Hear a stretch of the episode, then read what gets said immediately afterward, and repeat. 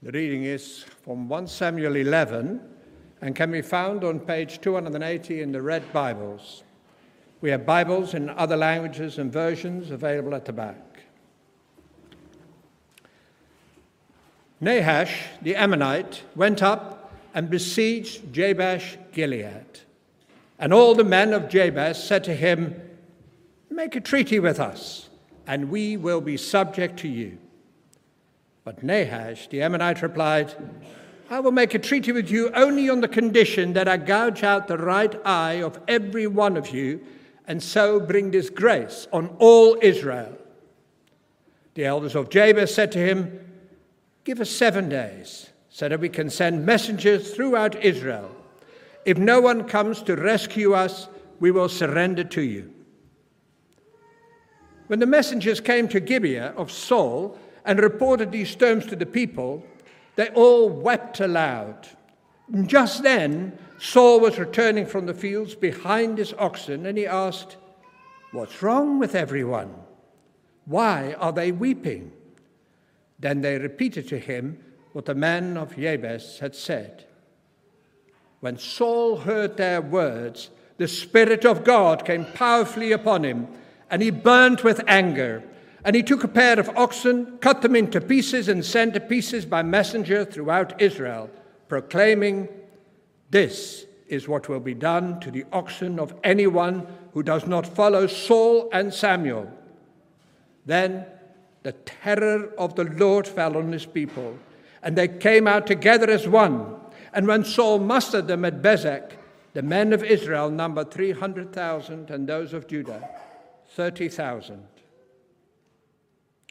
They told the messengers who had come, Say to the men of Jabesh Gilead, By the time the sun is hot tomorrow, you will be rescued. And when the messengers went and reported this to the men of Jabesh, they were elated, and they said to the Ammonites, Tomorrow we will surrender to you, and you can do to us whatever you like. The next day, Saul separated his men into three divisions, and during the last watch of the night, they broke into the camp of the Ammonites and slaughtered them until the heat of the day. Those who survived were scattered, so that no two of them were left together. The people then said to Samuel, Who was it that asked, Shall Saul reign over us? Turn these men over to us so that we may put them to death. But Saul said, No one will be put to death today, for this day the Lord has rescued Israel. Then Samuel said to the people, Come. Let us go to Gilgal and there renew the kingship. So all the people went to Gilgal and made Saul king in the presence of the Lord. And there they sacrificed fellowship offerings before the Lord. And Saul and all the Israelites held a great celebration. This is the word of the Lord. Thanks be to God. Well, last week, this side of the room, this side of the church, were a bunch of scoundrels. How do I know? I was one of them. I was there when Saul popped up from behind the luggage, and I said, How can this fellow save us? Despite being proclaimed king at the end of last week, loads of people despised Saul. And what does the passage say? It says, He did nothing. Saul is technically the king at the end of last week's passage, but everyone ignores him. He's in post, but he's not in power. But this week, our chapter ends with Saul triumphant. People even offer to kill the scoundrels who oppose Saul's rule. Bad news for us. The passage ends with Saul and all the Israelites holding a great celebration. And so, what's changed? Well, the answer is we've all seen in the reading victory. Victory is what's changed. But as we go again through the passage, we're going to see that there's two levels to this victory. On one level, this is Saul's victory. It's a real high point for him. A challenge has come, and Saul has met it. And in doing so, he's proved himself. He's proved himself to the Israelites that he's the answer to their demand for a king who will protect them. But on another level, this isn't really Saul's victory at all. It's God's victory, as we're going to see. God here in Saul is continuing to do what he's been doing all along, right through the judges, raising up someone to rescue his people. And our passage today divides into roughly three sections. We've got verses 1 to 5, verses 6 to 11, and then the last little bit, verses 12 to 15. And in verses 1 to 5, where we'll start, things aren't looking good. As Sarah said, the Ammonites, a neighboring kingdom, are attacking Israel. They're being led by a man called Nahash, which means serpent in Hebrew. Nahash's army are, are attacking this Israelite town of Jabesh or Jabesh Gilead. And here's a map on the screen which should just give us an idea of where things are. I don't know if you can see. Israel is this blue, and then the but at the bottom, Judah and Israel. This is bef- this in our in our passages before they've split, so it's all one kingdom. And the kingdom of the Ammonites is there in the middle on the right hand side, and they're attacking that little green curve with where Gilead is up there. And the thing about Nahash is, I always thought Nahash, when I first read it, I read Nahash, and I thought it sounds like an orc from Lord of the Rings. And actually, when we read the passage, he acts a bit like one, if anyone knows Lord of the Rings. He won't let them surrender unless they accept having their right eyes gouged out. Why is he doing this? Why is he being so cruel? Well, one of the answers, one of the commentaries, is that of course, in those days, a binding contract was called cutting a covenant. And that was normally sealed by literally cutting an animal in half. Now, the commentator says perhaps here what Nahash is saying is an animal won't do. You're offering to surrender and to become my subjects, but I don't believe that you won't rebel against me. And so the only way, the only guarantee I'm going to get from you is if you promise to give me your right eye instead of cutting an animal. And of course, this is really a cruel and vindictive thing to do. And he's completely open about why he's doing it, why he's being so unreasonable. He says he wants to humiliate Israel. So Nahash is clearly a problem. In fact, if we jumped ahead to chapter 12, verse 12, it tells us there that it's actually the threat of Nahash that has caused the people of Israel to ask for a king in the first place. Nahash is the presenting problem. And now that Nahash is attacking Jabesh Gilead, the question is will this new king do what he's been supposed to be set up to do? Will he achieve what they've asked of him? Will Saul stand up to Nahash, protect his people, and save Israel? And it isn't a promising start, is it? At the beginning of our chapter, Saul is nowhere to be seen. He, he isn't doing anything to help. He hasn't gone to fight Nahash. And actually, what's interesting is that the people of Jabesh clearly don't expect Saul to come and save them. Instead, in verse 1, they immediately offer to surrender. It's only because Nahash is being so cruel that they ask for seven days to send out messengers. And even then, have you noticed they don't go to the king, Saul specifically, even though he's the king, even though it's his job? They don't go to him. They don't expect him to do anything. They go throughout Israel to try and find help from anywhere they can get it. Now, at this point, you may, might ask, why does Nahash agree to this? Seems he's got the upper hand. Why does he let them send messengers out to ask for help? And there's two possible answers, and they could both be true. But the first of these is that attacking a town isn't really very easy, especially if that town is walled. There's no guarantee that it won't take a long time. And in those days, when you've got a lot of people in one place, starvation and disease will work on your army. It's much easier for Nahash to say, Great, seven days, and then you'll surrender. The second possible reason is that actually he might want an Israelite army to come. That could even be why he's made these conditions so humiliating. He's goading the Israelites to come and fight him. He wants to win a big battle, win glory for himself, and even more humiliation for Israel. Either way, verses 4 and 5 are a really pathetic sight.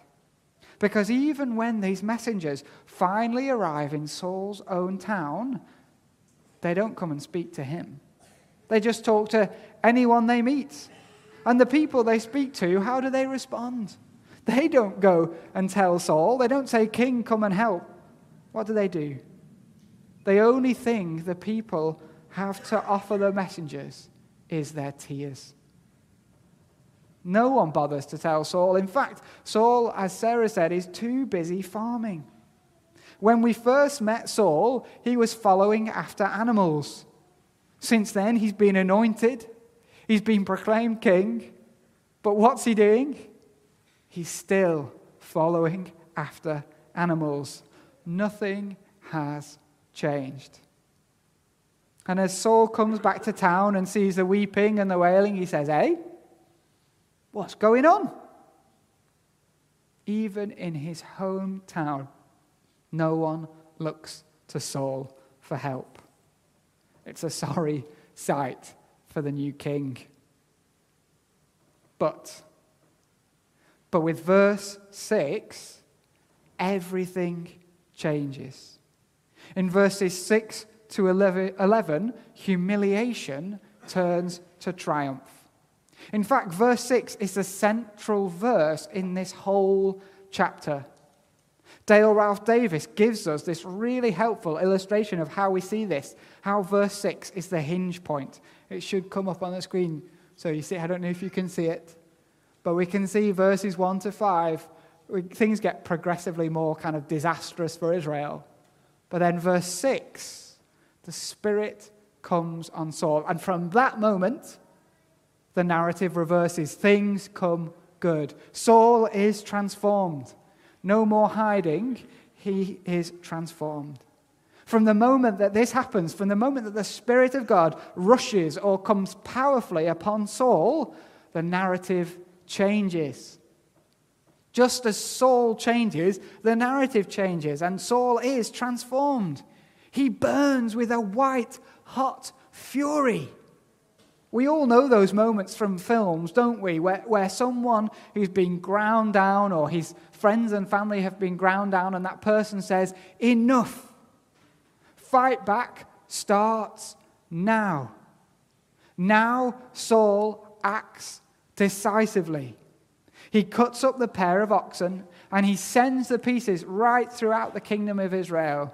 And with them goes a message, a conditional curse, basically, that says if you don't answer this call, this will happen to you. This is a very different Saul to the one who was mocked last week and said nothing. And it works.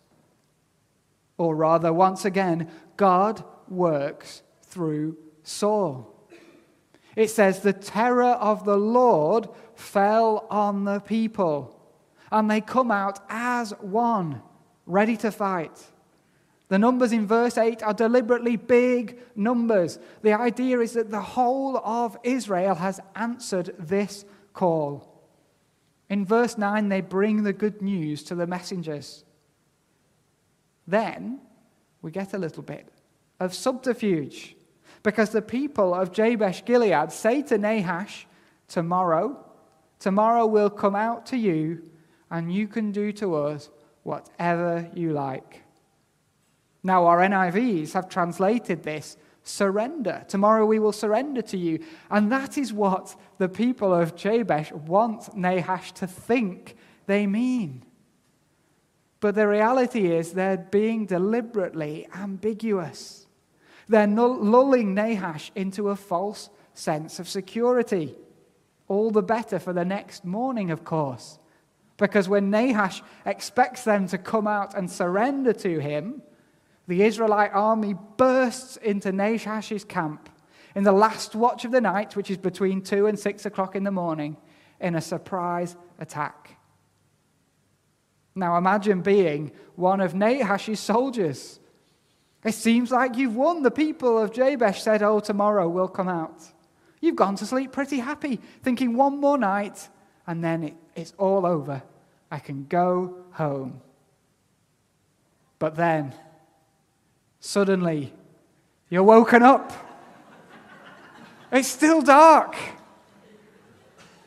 As you come to, you realize what's going on? It's carnage. There's no time to get your armor on, there's no time to line up ready for a fight. It says they burst into the camp, they fought for hours, right into the heat of the day, and eventually Nahash's army is routed. The town is saved. And our chapter ends in verses 12 to 15 with Saul triumphant. Now he's the king. You can picture him there, can't you? He stood with his army, that head taller than everyone else, armor on, bloody but victorious. And in that moment, everyone looks at him with a new respect. Suddenly, those of us who publicly mocked him last week, well, we're looking pretty stupid now. In fact, not just stupid, potentially treasonous. Now the crowd turns. Now it's not okay to say things about that, say things like that about the king. Now the people say, Who was it that asked shall Saul reign over us. Turn these men over to us so that we may put them to death. Now that Saul has proved himself, all of that slagging him off from last week that no one cared about last week, now everyone says, Hang on, you can't talk about the king like that. The king's great. Look what he's done. Let's put them to death. But now Saul really shows himself a great king. Saul says, no. No one will be put to death today because this day the Lord has rescued Israel. You see? Saul here isn't just victorious in battle, he's magnanimous in victory and humble before God. For Saul, it doesn't get better than this. And our chapter ends with a suggestion from Samuel that they go up to Gilgal. This special place known to the Israelites from their first entry into the land, where um, their shame was rolled away. Samuel says, Let's go back there. Now, again, our shame has been rolled away by our new king. Let's go there to renew the kingship again. And they do. And Saul is again proclaimed king and they sacrifice fellowship offerings to God, and the people celebrate. And what an ending it is!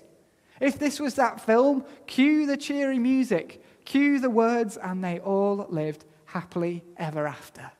What a wonderful story. The end. Night, night, go to sleep. If you're talking to a child, particularly boring film at the cinema. Um, but of course, it isn't the end. There's another ending. Because actually, Saul is going to return to Jabesh. But this time, he won't come as the conquering king. If you've got a Bible to hand, turn to the very end of the book of 1 Samuel, the last few verses of chapter 31, verses 11 to 13. It's right at the end of this book. It says, when the people of Jabesh Gilead heard what the Philistines had done to Saul, all their valiant men marched through the night to Bethshan. They took down the bodies of Saul and his sons from the walls of Bethshan, and they went to Jabesh where they burned them. Then they took their bones and buried them under a tamarisk tree at Jabesh, and they fasted for seven days. The celebration of verses 12 to 15 won't last. Because underlying this celebration, a question lingers Who is really King of Israel? Is it Saul or is it God? Saul's defeat of Nahash is his high point. It seems to justify the promises and the request of the people for a king. They asked for a king to protect them from Nahash, and Saul has just done it. And do you remember what I said the name Nahash meant in Hebrew? It means serpent. Saul has crushed the serpent and seems to have won Israel the security that they desired. He's brought security to God's people. But we know, of course, that it wasn't Saul, really, was it? It's verse 6. Again, it was the Spirit of God on Saul that brought the victory. The people proclaim Saul king in God's presence and they sacrifice fellowship offerings to God. But what happens if Saul falls out of fellowship with God? What happens when Saul stops being obedient to God? Ultimately, for us, the good news is that there's another king who God's Spirit will come upon. This king will also crush the serpent and rescue God's people. This king will also face opposition. Scoundrels will mock him and say, He saved others, but he can't save himself. His body too will be taken down and reverently treated by those he has saved. But with this king, there's no ambiguity. He's always obedient. And this king's death wasn't his end, wasn't his defeat. In fact, this king's death was actually his greatest victory. Jesus, when he died, would rise again. And in doing so, he would conquer the real serpent Satan. He would conquer the power of death for everyone who trusts in him. Jesus was this king with God's own heart. You know, life feels very grim at the moment, doesn't it? The news always seems to be bad news. Life is a struggle, even a battle. There's war. There's the cost of living crisis. There's the constant stories of injustice, of police brutality, of divisions. Divisions in our society, of culture and economic issues, and divisions inside and outside the church. There's so much suffering and anger and uncertainty that we can often be left feeling powerless or angry or scared. And you know, normally soldiers in battle, these Israelites going into battle, well, they need to fear. They need to be scared because they don't know what will happen. Will they win? Will they die even if they do win? The future is so immediately uncertain. And with so much in the world, our future too seems so immediately uncertain. And yet, and yet for the Christian, in the greatest struggle of all, that isn't true. In that, there is no uncertainty. King Jesus has already won the greatest battle for us. He has already broken the hold of death and opened a way to life in Him for us. As the Apostle Paul says in Romans 8, For I am convinced that neither death nor life, neither angels nor demons, neither the present nor the future, nor any powers, neither height nor depth, nor anything else in all creation will be able to separate us from the love of God that is in Christ Jesus our Lord. Amen.